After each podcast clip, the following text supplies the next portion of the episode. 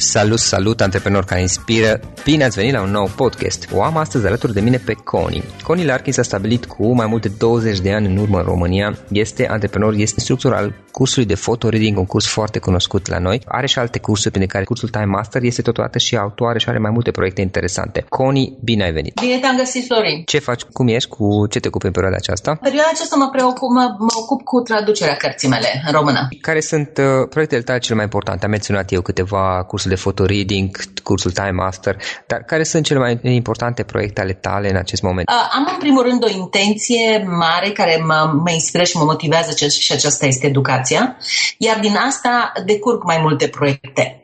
În momentul acesta lucrez cu două școli, două gimnazii din, uh, din București, cu profe- la nivel de profesori, de părinți și de copii. Fac cursuri ontologice acolo. Țin cursul de photo reading o dată pe lună, care e un proiect în sine, pentru că e un curs pe care la, despre care um, aud destul de greu oamenii, pentru că e, este un curs spe, foarte special. Și, bineînțeles, cartea, promovarea cărții mele la nivel de planetă, intenția mea fiind aceea de a transforma o conversație la nivel de planetă prin această carte, care mai degrabă reprezintă 30 de ani, peste 30 de ani de experiență în educație ontologică pentru mine. Deci astea sunt proiectele mele, mai mult sau mai puțin. Îmi spuneai mai devreme că ai venit prin anii 90, la începutul anului 90 în România. Care este povestea ta? Cum ai început și cum ai ajuns să faci ceea ce faci astăzi? Povestea mea? Ok, am, uh, am plecat din România în 1978, uh, m-am întors în 1990. Stai puțin, cum ai plecat? Tu aici te-ai născut în România? Eu m-am născut în România, da. Ok, da. Uh, am, stat în, am locuit în Israel șapte ani, în Egipt, în Sud-Africa, în Italia, în, în unde? În, în Irlanda. M-am întors aici. Și ce am făcut de atunci? Am, am, am devenit un om de afaceri, de, de renume, aș putea să spun. Am avut mai multe domenii de activitate, iar în, în 2004 mi-am vândut toate lucrurile, toate, toate businessurile și mă ocup doar de educație, care a fost în permanență o preocupare din 1978 până acum, e preocupare constantă pentru mine. Și ideea cursului de fotoreading cum ți-a venit? Păi, fiament, eu um, sunt un lider la nivel internațional în educație ontologică. Lumea nu prea știe despre asta, dar este ceva măreț. Și credeam că nu este nimic mai frumos, mai puternic, mai extraordinar decât educație ontologică și cursurile pe care le țineam eu pentru o corporație educațională internațională. Și când o prietenă de-a mea care știa ce fac mi-a zis că a dat de un curs extraordinar, n-a putut, n-a putut să cred că există așa ceva. Și am întrebat-o ce este și mi-a zis fotoreading. Și am, nu știam ce, ce înseamnă. Și mi-a zis ce înseamnă și atunci m-am urcat în avion și m-am dus la Londra cu băiatul meu mijlociu să fac, să fac cursul. Mi s-a părut absolut fascinant. Așa că m-am dus să fiu instructor. În 2009 am devenit instructor de fotoreading acreditată de Learning Strategies din America, din Minneapolis, Minnesota. Și în momentul de față sunt singura care conduce acest curs în România, în afară de colega mea, care de fapt e ocupată acum, care are un copil mic și nu poate să facă cursurile. Altfel, eu sunt singura în România. Și care este ideea reading? Ok, eu știu despre citire rapidă. reading nu-l cunosc așa de bine ca și concept. Va, este absolut fascinant, ok? Pe mine îmi fascinează faptul că ființele umane au o intuiție vis-a-vis de potențialul pe care l-au. Așa? Ce zici? Au sau nu au, Florin? Au, bine. Există un potențial între noi extraordinar. Am auzit odată un citat care spune așa că la naștere am primit cel mai performant computer din univers, doar că nu am primit și manualul de utilizare la el. Dacă vrei, cursul de fotoreading este primul, primul capitol din manualul uh-huh. de mhm. utilizare. ok. Nu-ți dă nimic, îți arată ce deja ai și n-ai folosit niciodată, decât uh, l-ai folosit empiric. Adică abilitatea de a fotografia mental o avem cu toții și este metoda prin care învățăm de când ne naștem. Doar că în momentul în care faci fotoreading, redescoperi această abilitate, o înțelegi și o practici astfel încât ce-ți ia o lună de zile să înveți, înveți în mai puțin de o săptămână, ce-ți ia, uh, nu numai că înveți, înveți cu plăcere, cu bucurie, crei de memorie pe termen lung. Uh, ai acces la cunoaștere oricând vrei, Oh, e incredibil. Deci Photoreading este un curs creat de un om uh, pe nume de Paul Shilly din Minneapolis, Minnesota. Și este absolut fascinant. Absolut fascinant.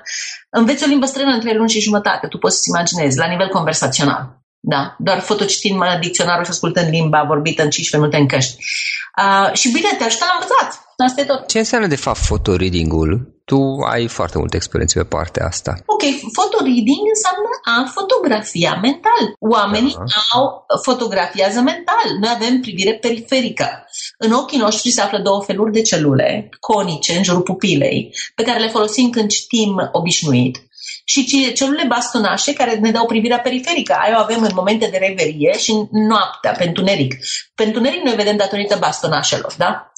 Deci noi privim, noi nu știm doar, noi nu, nu vedem doar ce vedem uh, conștient. Noi avem o groază de lucruri în jurul nostru pe care le vedem, le înregistrăm, dar fiind privirea periferică nu le înregistrăm conștient, dar ele se înregistrează non-conștient. Da. Ok, deci în fotoreading folosim această privire periferică și practic downloadezi o carte în 2-3 minute. Toată cartea aia este downloadată, dacă vrei, ca într-un computer. O ai toată, în 3-4 minute. După aceea, prin doi pași care urmează, se cheamă post-vizualizare și activare, scoți de, de acolo, din carte, de unde ai downloadat-o, scoți informația care este relevantă pentru intenția pe care ți-ai făcut-o în momentul în care te apucat să lucrezi cu cartea. Deci fotografiezi mental, mental o carte, asta înseamnă fotoreading. Și cum, cum fotografiezi o pagină? Adică mă uit la ea și automat îmi vine în memorie. Cum funcționează asta? Sau cum le, pe scurt? E atât de simplu, Florin, e atât de simplu. Bineînțeles că durează două zile, ok?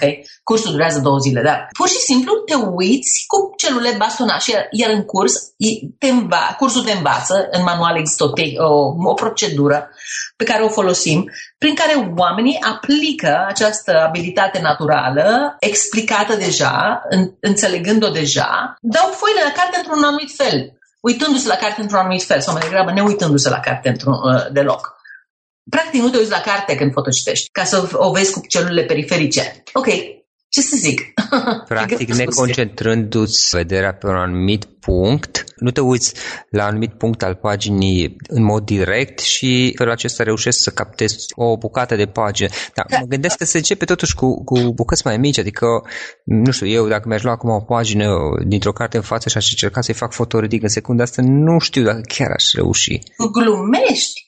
Uh, nu trebuie să te uiți pe jumătate de pagină pentru Dumnezeu, te uiți la masă pe deasupra cărții și dai paginile cât de repede poți. Pur și simplu dai pagine. În, în curs înveți o anumită metodă cum să dai paginile cel mai simplu mm-hmm. și apoi pur și simplu nu te uiți la carte deloc. Te uiți pe deasupra cărții. Și diferența între fotoreading și citire rapidă? Despre citire rapidă eu am mai auzit. Păi, citire rapidă uh, este total diferit. Citirea rapidă se bazează pe privirea cu celulele conice, adică te uiți pe foaie, te uiți pe rânduri, citești, rostești în mintea ta cuvintele, da? Da. Ai citire, ca așa cum o face toată lumea. În citire rapidă însă sunt unele lucruri pe care oamenii majoritatea nu le cunosc. Sunt niște lucruri foarte simple, pe care doar dacă le cunosc încep să citească rapid. Unul dintre lucrurile pe care trebuie să le știi este că în alfabetul latin, de pildă, dacă te uiți doar pe partea superioară a unui rând, um, poți să citești la fel de bine ca și cum ai vedea rândul întreg. Deci dacă tu pui un semn de carte pe un rând scris, descris, da. acoperi partea inferioară și lași doar partea superioară, ai să poți să observi, ai să vă observi că poți să citești la fel de bine. Hmm? Ok, dacă pui însă aceeași semn de carte pe partea superioară și încerci să citești uitându-te pe partea inferioară a rândului, n-ai să poți să citești la fel de bine. Deci asta dintr-o dată îți arată că nu ai nevoie să-ți arunci privirea pe tot rândul cumva. Deci pe deasupra rândului și urmărești cu degetul rândul, da? Și citești cu, punând degetul pe deasupra, dedesubtul rândului, privirea automată ți alunecă deasupra rândului și cumva cititul devine fluid da? mai rapid, mai... și mișcarea degetului cumva ți-a privirea și nu te mai poticnești. Ok? Mai mult, mai mult decât atât, e bine, este important de asemenea să știi cum să intri într-o anumită stare care se învață în curs, se cheamă starea mentală ideală. Da. Este absolut fascinantă. Este starea pe, pe care o ai când ești absorbit de citit. Uh, normal că ești mult mai eficient. Când ești absorbit de citit, nu mai, nu mai contează nimic în jurul tău. Un fel de stare de flux. Exact, exact. Deci înveți în curs să faci, uh, pentru citire rapidă înveți starea asta de flux uh, și apoi înveți citirea asta cu degetul sau cu pixul urmărind, care se cheamă citire ritmică, Ok? Și alte sisteme de citit. Tu știai că noi citim cu o viteză de 200 de cuvinte pe minut. Motivul este pentru că noi repetăm în capul nostru ceea ce citim. Dacă n-am repetat, am citi mult, mult, mult mai rapid, pentru că primim instantaneu semnificația ceea ce citim. Doar faptul că rostim în capul nostru ne, ne oprește. Coni, hai să luăm din experiența ta pe partea de citire rapidă, care mie mi se pare un concept extrem de interesant și păcat că nu este așa cunoscut la noi. Care sunt trei greșeli uzuale, trei lucruri pe care oamenii le fac uh, în mod uzual și greșeli pe care obișnuiesc să le aibă când vine vorba de citit și pe care și le-ar putea corecta, să spunem? Oh, da, da, da. Unul dintre lucrurile majore este că oamenii au o apreciere în capul lor uh, referitor la abilitățile lor. Ei spun nu pot pot, nu știu, mi-e greu. Când vorbești în genul acesta, asta primești. Este catastrofă să te critici în cap, să-ți pui e, o etichetă negativă, depreciativă, da? Pentru oricare ar fi motivul. Asta este una din lucruri, unul din lucruri. Este o, uh, e o injustiție, este un, uh, e groaznic. Al doilea lucru este că oamenii când citesc uh, sunt bine intenționați și ei spun așa, vreau să înțeleg, vor să înțeleagă, sunt angajați să înțeleagă. Asta este exact opusul la ceea ce trebuie să faci ca să înțelegi. Tu ai observat că în momentul în care vrei să înțelegi ceva, mintea ți se blochează? Nu mai funcționează, efectiv, te-ai blocat. Păi mai citești toată cu mare intenție, apoi mai citești toată cu mare intenție și deodată îți vine și ți iei jucăriile și le, le, le arunci și pleci. Ți iei jucăriile te și referi la faptul că încerci să înțelegi în mod uh, un pic forțat, în mod conștient și ar fi, dacă înțeleg bine ce spui, ar fi mai bine să lăsăm pur și simplu înțelegerea să funcționeze de la sine fără ca noi să depunem efort conștient. La asta te referi? Mă refer la faptul, da, mă refer la asta. Mă refer că noi suntem genii că mintea noastră non-conștientă este geniul însuși, da? Nici nu se încape vorbă de a înțelege. Deja știe ceea ce vrem noi să știm. În momentul în care tu îți pui această intenție, la care ești mai puțin, mai mult sau mai puțin prezent, că tu spui vreau să înțeleg. Când spui vrea, acum vreau să înțeleg. Da? Nu trebuie să faci asta. Trebuie să zici, îmi dau drumul să înțeleg îmi dau voie să înțeleg. Și nu te mai cramponezi să te măsori și să te să verifici, ai înțeles de ajuns, ai fost de, de bine, ai înțeles corect, bla, bla, asta aberații total aberat. Când îți dai voie să nu faci lucrurile neapărat în mod forțat și conștient și fără să mai ai neapărat așteptări, încep ele să funcționeze într-un anume mod de la sine, dacă înțeleg bine. Da, intenția aia de a înțelege, dacă tu o chemi o așteptare, este o aberație care pune capac, îți pune capac, te blochează. Mm-hmm. Trebuie să lași să vină natural. Trebuie să iei jucările și să joci. Vrei să joci, trebuie să faci lucrul ăla, îl faci okay, okay. fără niciun fel de conversații mentale, de aprecieri, de orice fel. Uh-huh. Și al treilea lucru, asta, al treilea, deci prima a fost dialogul interior pe care îl avem la majoritatea oamenilor. A, da. să, să înțelegi, ok? Um, și altceva, a, super tare. Trebuie să ai o atitudine de joacă. Auzi, Florin, majoritatea oamenilor care vor sunt, sau sunt determinați să obțină rezultate în viață sunt serioși și foarte angajați. Este? Din experiența ta? Da. Da. Ok este cea mai mare prostie. Mari, marile genii, oamenii de mare valoare pe pământul ăsta, ok? Că oamenii de mare valoare, de mare cunoaștere, cum ar fi și Einstein, Einstein da. uh, au spus, au, au fost întotdeauna joviali, veseli. Da? Uh, Goethe a spus că maturitatea omului este să-și recapete seriozitatea pe care o avea când era copil și se juca. Iar Einstein, când a ajuns în America, tipul care a tradus pentru el că nu vorbea engleză, Einstein nu vorbea engleză atunci, tipul care traducea pe el, pentru el a spus că Einstein, lui Einstein plăceau foarte mult glumele, în special glumele despre evrei, și că dacă era o persoană peste picior, era el însuși. Uh-huh. E, dacă vrei să obții rezultate, iată un pic peste picior când îți dai cu părerea despre abilitățile tale, pentru că în momentul în care te iei peste picior, ți se relaxează creierul. Deci începe să funcționeze și chiar poți să înveți. În primul rând, cunoașterea nu ne aparține, cunoașterea este accesată, da? Tot ceea ce tu știi acum, știi conceptual pentru că ți-ai băgat acolo tobă de carte în tine. Dar asta este doar un 5% din, abil- din creierul, din capul tău, din mintea ta. Este o viață limitată dată de cunoașterea asta conceptuală. Einstein, de pildă, a contactat, a conectat cunoașterea. Nu și-a lăsat-o în cap prin analiză. N-a învățat-o de la profesor sau din cărți a conectat-o. Prin fotoreading tu te conectezi la cunoaștere. O ai când o accesezi înveți să o accesezi. Este fascinant. Tu știi, am descoperit mai de curând un citat despre Mozart. Mozart era un fotocititor. Bine, nu exista termen atunci și nu exista cursul, dar el avea abilitatea ca noi toți. Mozart accesa muzica. Uh-huh. N-a scris-o, n-a compus-o, a accesat-o. Și în cuvintele lui, cum descrie el, ce momente de liniște când sunt total relaxat, adică starea mentală ideală, pur și simplu îmi vine, nu știu de unde.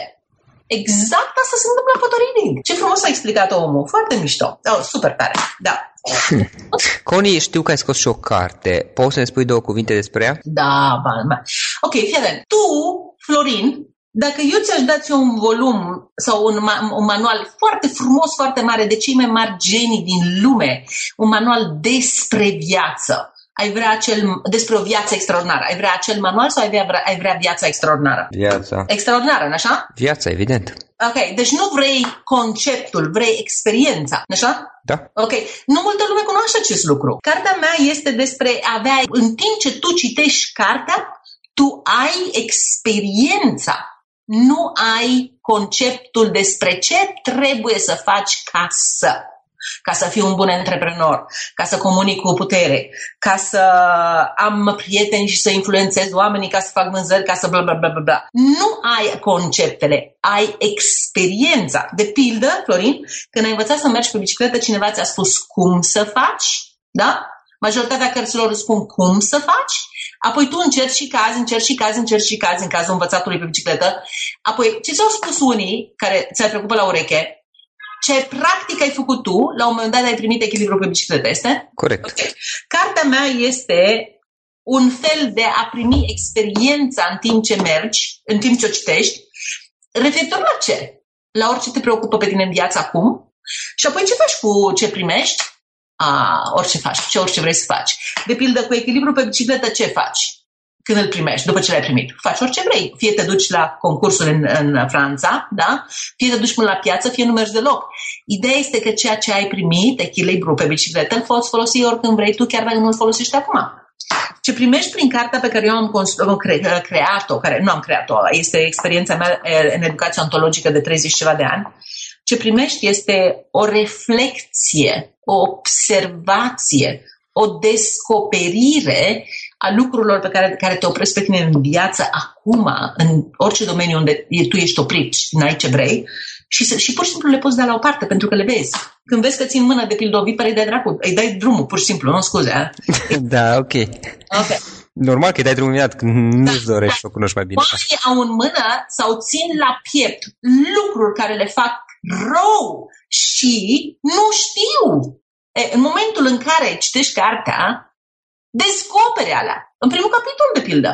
În primul capitol. În primul capitol spun, scriu cum în 1983 eu am înviat în două ore și jumătate doar pentru că cineva a arătat ce făceam eu de aveam viața pe care o aveam. Incredibil. Absolut fascinant. Am avut o viață de vis după aceea, am o viață extraordinară, în constantă, continuă evoluție, doar datorită faptului că mi s-a arătat ce anume mă oprește în viață. Și asta e cartea mea. Connie, care este cea mai mare, una dintre cele mai mari provocări prin care ai trecut tu? Să înviezi, cu adevărat. Orice lucru îl faci în viață, fie că faci bani, că ai, ești mare, mare businessman, că ai averi, insule, munți de aur, bla bla bla bla bla, asta nu înseamnă neapărat că ești viu. Da? Pentru mine lumea se împarcă în două. Se împarcă... Ok, Connie, scuză-mă că te rup. Practic te referi la a trăi, a trăi viața, ca, a fi viu în esență. A trăi da. viu. Atunci okay. în engleză există un, și un cuvânt, se cheamă well-being. Da, a da? fi bine, a te simți bine. Okay. Să ai starea aia de împlinire, de bucurie, de uh-huh. viață, de exhilarare, de inspirație, da. de, de necunoscut, de orice, fără frică. Hai? Uh-huh. Pentru ce vrem pe pământul ăsta cât trăim? Vrem libertate, nu vrem fericire, nu așa? Da. O stare de împlinire. Și ce fac oamenii, majoritatea aia pe care îi cunoști tu? Alergă după fericire, nu? Da.